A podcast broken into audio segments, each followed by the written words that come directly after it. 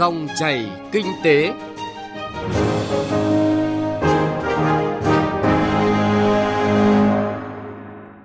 Biên tập viên Hà Nho xin chào quý vị và các bạn. Chương trình Dòng chảy kinh tế hôm nay, chúng tôi chuyển tới quý vị và các bạn những thông tin đáng chú ý. Bài hai loạt bài, vốn đầu tư vào tiết kiệm năng lượng trong hành trình tiến đến net zero với nhan đề vốn lớn, nguồn nào. Phỏng vấn chuyên gia kinh tế Trần Đình Thiên về xu hướng dịch chuyển đầu tư khu đô thị phía đông Hà Nội. Sau đây là nội dung chi tiết. Thưa quý vị và các bạn, cơ hội tiết kiệm năng lượng, chuyển đổi xanh trong các ngành công nghiệp là rất lớn. Các quy hoạch chuyên ngành quốc gia về năng lượng nói chung, ngành điện nói riêng đặt ra các mục tiêu cụ thể về chỉ tiêu tiết kiệm năng lượng giai đoạn 2021-2030, tầm nhìn đến năm 2050 nhiều doanh nghiệp đã quan tâm chú trọng đầu tư các giải pháp tiết kiệm năng lượng nhằm nâng cao hiệu quả hoạt động của doanh nghiệp, tham gia vào quá trình chuyển đổi xanh của đất nước. Nội dung này đã được khẳng định trong bài đầu tiên của loạt bài Vốn đầu tư và tiết kiệm năng lượng trong hành trình tiến đến net zero phát sóng trong chương trình Dòng chảy kinh tế hôm qua. Làm sao để khai thác hiệu quả tiềm năng tiết kiệm năng lượng từ hơn 3.000 cơ sở sử dụng năng lượng trọng điểm, trong đó có khoảng 2.600 cơ sở công nghiệp đang sử dụng tới hơn 50% tổng năng lượng tiêu thụ toàn quốc. Trong bối cảnh cộng đồng doanh nghiệp có tới hơn 95% là doanh nghiệp nhỏ và vừa, lại đang gặp rất nhiều khó khăn từ tác động của đại dịch COVID-19 và sự suy giảm kinh tế toàn cầu. Phóng viên Bảo Ngọc tiếp tục đi tìm câu trả lời trong bài 2 của loạt bài này với nhan đề Vốn lớn, nguồn nào? Mời quý vị và các bạn cùng nghe. Tại báo cáo quốc gia về khí hậu và phát triển cho Việt Nam, Ngân hàng Thế giới WB ước tính để thực hiện lộ trình tăng trưởng xanh thích ứng với khí hậu và phát thải dòng bằng không net zero, Việt Nam sẽ cần đầu tư thêm khoảng 6,8% GDP, tương đương 368 tỷ đô la Mỹ từ nay đến năm 2040. Nhu cầu đầu tư sẽ tập trung lớn vào năng lượng, giao thông, nông nghiệp và công nghiệp.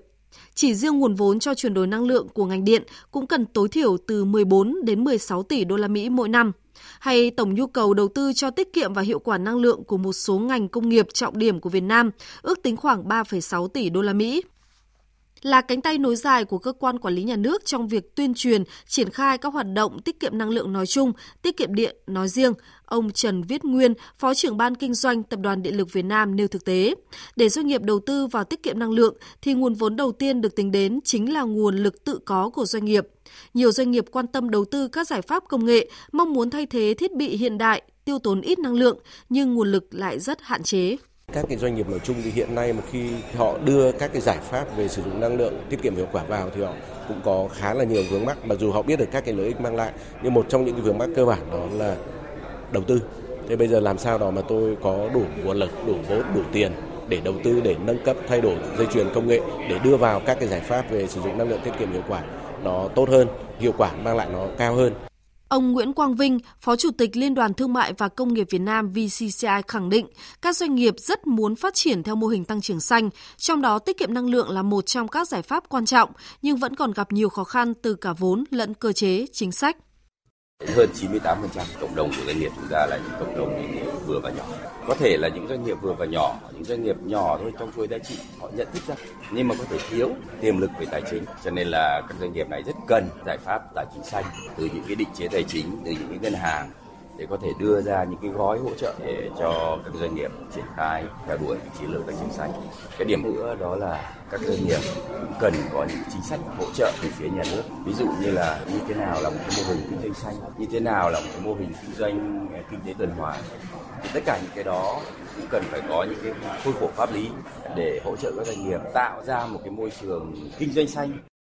trong khi nguồn lực vốn tự có của doanh nghiệp để đầu tư các giải pháp tiết kiệm năng lượng, chuyển đổi xanh còn rất hạn chế, thì không ít doanh nghiệp lại tỏ ra khá e ngại khi phải kết nối với ngân hàng vì nhiều thủ tục quá phức tạp, đòi hỏi nhiều thời gian, công sức mà doanh nghiệp không thể đáp ứng được. Những dự án đầu tư nhiều khi mang tính thời điểm, nếu không nhanh, công nghệ tiếp tục thay đổi, đến lúc được ngân hàng phê duyệt cho vay có thể đã trở thành lạc hậu, nên dù tốn kém, doanh nghiệp vẫn lựa chọn tự bỏ vốn đầu tư hoặc vay thương mại bình thường, chấp nhận lãi suất cao chứ không vay ưu đãi.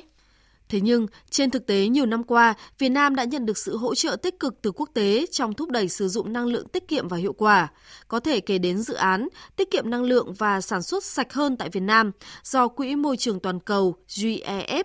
tài trợ thông qua Ngân hàng Thế giới WB, thực hiện trong giai đoạn 2011-2016 hỗ trợ kỹ thuật cho các thành viên tham gia thị trường tiết kiệm năng lượng, đặc biệt là các doanh nghiệp sản xuất trong ngành công nghiệp hóa chất, thực phẩm giải khát, giấy, nhựa, dệt may, gạch, gốm sứ và các nhà cung cấp dịch vụ năng lượng. Nhiều tổ chức cũng đã đầu tư hỗ trợ việc triển khai chương trình mục tiêu quốc gia về tiết kiệm năng lượng qua các giai đoạn từ 2006 đến 2015 và 2019 đến 2030. Trong đó, Ngân hàng Thế giới đang cùng Quỹ khí hậu xanh hỗ trợ thực hiện dự án thúc đẩy tiết kiệm năng lượng trong các ngành công nghiệp ở Việt Nam. Trong đó, thiết lập quỹ chia sẻ rủi ro để cung cấp bảo lãnh tín dụng một phần, hỗ trợ cho các ngành thương mại trong nước cho vay các dự án tiết kiệm năng lượng. Thông qua hỗ trợ giảm rủi ro cho vay, quỹ này dự kiến sẽ huy động được khoảng 250 triệu đô la Mỹ từ nguồn tài chính thương mại, cho phép các doanh nghiệp công nghiệp và các công ty dịch vụ năng lượng được vay từ các ngân hàng thương mại theo điều khoản cạnh tranh hơn và yêu cầu tài sản đảm bảo thấp. Theo đó, các doanh nghiệp công nghiệp được cấp lên tới 50% giá trị khoản vay để đầu tư cải tiến công nghệ, giảm tiêu thụ năng lượng. Ông Chu Bà Thi, chuyên gia năng lượng cao cấp Ngân hàng Thế giới cho biết về các đối tượng được hưởng lợi từ dự án này. Đầu tiên là các ngân hàng và các doanh nghiệp và bản thân cái người lao động trong doanh nghiệp. Các ngân hàng thì được hưởng lợi là từ một cái sản phẩm bảo lãnh với chi phí thấp để có thể tự tin cho vay các dự án tiết kiệm năng lượng, phát triển hơn nữa cái tín dụng xanh cũng như là xây dựng các cái sản phẩm cho vay về tiết kiệm năng lượng. Các doanh nghiệp thì được tiếp cận vốn dễ dàng hơn bởi vì có cái bảo lãnh thì yêu cầu về tài sản đảm bảo có thể nhỏ hơn và các cái điều khoản vay vốn cũng tốt hơn. Thời gian qua, một số ngân hàng thương mại trong nước cũng đã tích cực tham gia mạnh mẽ vào các chương trình cho vay, phát triển kinh tế xanh, chuyển đổi năng lượng, có thể kể đến là Ngân hàng Thương mại Cổ phần Sài Gòn Hà Nội SHB với việc tài trợ cho một số dự án xanh, dự án tiết kiệm năng lượng thông qua việc triển khai các dự án ODA do các tổ chức phát triển quốc tế tài trợ tại Việt Nam. SHB cũng được lựa chọn là đơn vị đồng hành cùng WB và Bộ Công Thương trong dự án VSUEE, cho vay dự án đầu tư về tiết kiệm năng lượng của các doanh nghiệp công nghiệp và các công ty dịch vụ năng lượng. Thống kê của Ngân hàng Thương mại Cổ phần Đầu tư và Phát triển Việt Nam BIDV cho thấy, đến hết năm 2022, BIDV dẫn đầu thị trường về tài trợ xanh với hơn 1.386 khách hàng, với tổng số vốn cam kết cấp tín dụng xanh đạt hơn 63.000 tỷ đồng, tương đương khoảng 2,7 tỷ đô la Mỹ, chiếm 4,3% tổng dư nợ BIDV và 13% tổng dư nợ cho vay lĩnh vực xanh toàn bộ nền kinh tế. BIDV dự kiến năm 2025 dư nợ cho vay lĩnh vực xanh và phát triển bền vững đạt 3 tỷ đô la Mỹ, chiếm khoảng 5% tổng dư nợ của BIDV. BIDV khẳng định chính sách cho vay tiết kiệm năng lượng với lãi suất ưu đãi hơn so với mức lãi suất cho vay thương mại thông thường, đồng thời có nhiều hình thức hỗ trợ khác cho doanh nghiệp như quảng bá hình ảnh doanh nghiệp và xây dựng các báo cáo về tính toán mức tiết kiệm năng lượng. Bà Hà Thu Giang, vụ trưởng vụ tín dụng các ngành kinh tế Ngân hàng Nhà nước cho biết, năm 2022 vừa qua, kết quả dư nợ cho lĩnh vực tín dụng xanh của ngành ngân hàng là 488.000 tỷ đồng, tăng bình quân trong 5 năm từ năm 2016 đến năm 2021 là 25%, trong khi tốc độ tăng trưởng tín dụng bình quân của cả nước khoảng 15%. Tốc độ tăng này được đánh giá là khá nhanh và cũng là một trong những định hướng về tập trung nguồn lực cho lĩnh vực kinh tế xanh của chính phủ đã được triển khai một cách hiệu quả. Theo bà Hà Thu Giang, vụ trưởng vụ tín dụng các ngành kinh tế ngân hàng nhà nước, cùng với nguồn lực của nhà nước, nguồn vốn đầu tư trực tiếp nước ngoài FDI, nguồn vốn của doanh nghiệp và người dân thì nguồn tín dụng từ hệ thống ngân hàng là rất quan trọng cho phát triển kinh tế cũng như tăng trưởng xanh. Hiện ngân hàng nhà nước đang thực hiện chỉ đạo của chính phủ xây dựng và ban hành danh mục cũng như tiêu chí xanh. Đây sẽ là cơ sở để các ngân hàng thương mại triển khai cho vay các dự án xanh thuận lợi hơn, tháo gỡ các khó khăn về vốn cũng như thủ tục cho doanh nghiệp.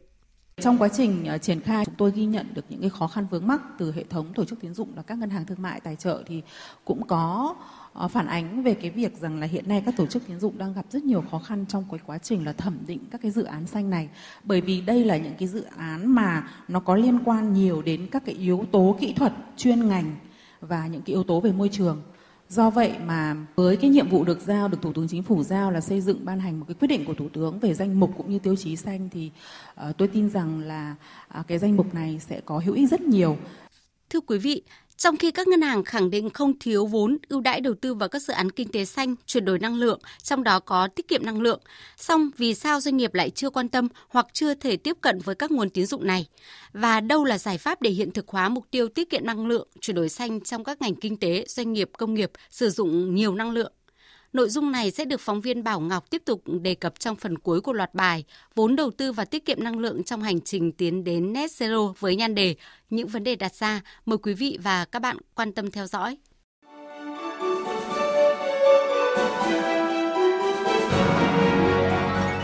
Dòng chảy kinh tế, dòng chảy cuộc sống.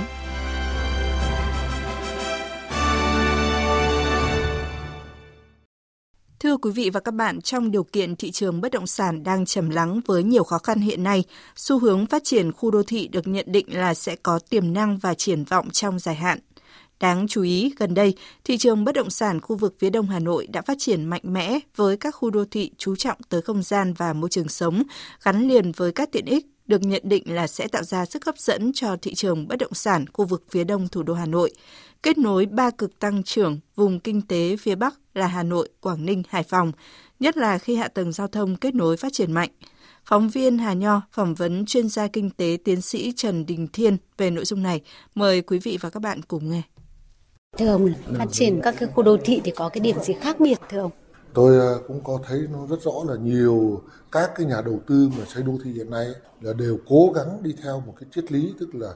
không chỉ là bán một cái căn hộ, bán một cái nơi ở mà đó là bán cả một cái không gian sống, bán cả một môi trường sống. Cái triết lý nó rất là mới mẻ. À, tất nhiên đấy, cái đấy nó phải đi liền với lại điều kiện bảo đảm. Ờ, à, càng ngày cái thu nhập nó tốt hơn, cái điều kiện tiếp cận đến tín dụng nó cũng là bảo đảm hơn. Cho nên đấy là cái tính hiện thực cho cái ước mơ đấy nó cũng cao hơn. Đấy là cái chỗ gặp nhau của giữa những nhà đầu tư với lại nhà tiêu dùng. Thì tôi thấy rằng là quá trình ấy là đang được hiện thực ở khá là nhiều cái đô thị của Việt Nam. Trong đó đấy là có Hà Nội,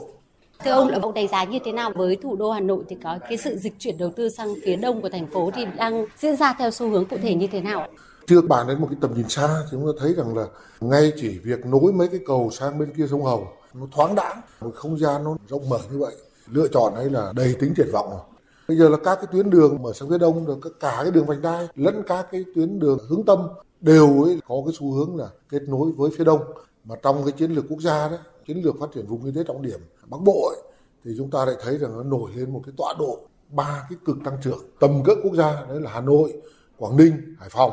Xây dựng những cái đô thị đẹp nó gắn với lại mong muốn là trở thành những cái trung tâm du lịch đẳng cấp quốc tế. Không chỉ là giải nén cho cái phố cổ mà là đi theo một xu hướng hiện đại gắn với lại cái xu hướng mở ba cực tăng trưởng thì chúng ta thấy triển vọng nó là cực kỳ lớn. Thế còn à, về cái tính hiện thực ấy thì chúng ta thấy rằng nó còn hiện rất rõ là khi là các cái tuyến giao thông, các cái chương trình làm cầu đường giao thông, trong đó là đường à, vành đai, còn là những cái tuyến đường ngang ấy, đi liền với đấy nữa thì chúng ta biết rằng là nếu mà đã nói tầm nhìn ấy là nói đến những tuyến đường hàng không nó gắn thêm vào những cái đô thị. Từ Nhật Tân mà lên đến cái sân bay Nội Bài là sẽ là một hành lang đô thị. Thì như vậy là cái vùng đô thị phía đông Hà Nội mà với hiện diện của Ocean Park 1, 2, 3 với một cái tư duy phát triển cực kỳ là độc đáo và cực kỳ đẳng cấp ấy, tôi cho rằng ấy là hoàn toàn là có cái cách nhìn ấy nó lạc quan. Nói là lạc quan để là chúng ta thấy rằng là hiện nay tình hình nó, nó đang có những khó khăn. Đấy, nhưng mà trong một cái tầm nhìn xa ấy thì không có gì cản trở chúng ta thấy rằng là một cái triển vọng ở đấy cả Thưa ông là hiện nay với cái mục tiêu là phát triển tại khu vực phía Đông Hà Nội sẽ mở ra cái cơ hội đầu tư như thế nào cho các cái doanh nghiệp cũng như là nhà đầu tư? Nếu mà có thể tính đến là làm những cái đô thị vệ tinh bởi vì một cái đô thị nó có có một cái chức năng riêng cái chức năng đó nó gắn chúng ta biết là ví dụ như là Vinhome đặt Ocean Park 1 là quận 1 rồi quận 1 là quận trung tâm rồi Ocean Park 2 là quận 2 là quận ăn chơi rồi giải trí. Ocean Park 3 là cái quận nghỉ dưỡng. Nó có một cái chức năng gắn cho nó một cái chức năng như vậy thì cái quận ấy nó nó có cái vai vế nó khác hẳn. Hòa cái tầm nhìn phát triển này nó khác. Giống như là cái hòa lạc hay là cái quận cho các nhà khoa học. Ta đặt vấn đề như thế thì cái tiếp cận ấy ta có những cái khác biệt về chất nó sẽ thành cái đặc sắc cho chúng ta biết làm những cái đặc thù. Cái hấp dẫn là cái tốt hơn. Vâng ạ, xin cảm ơn ông. Quý vị và các bạn, nội dung phỏng vấn chuyên gia kinh tế tiến sĩ Trần Đình Thiên về xu hướng dịch chuyển đầu tư về phía đông của thủ đô Hà Nội vừa rồi cũng đã kết thúc chương trình dòng chảy kinh tế hôm nay. Chương trình do biên tập viên Hà Nho và nhóm phóng viên kinh tế thực hiện. Cảm ơn quý vị và các bạn đã chú ý lắng nghe.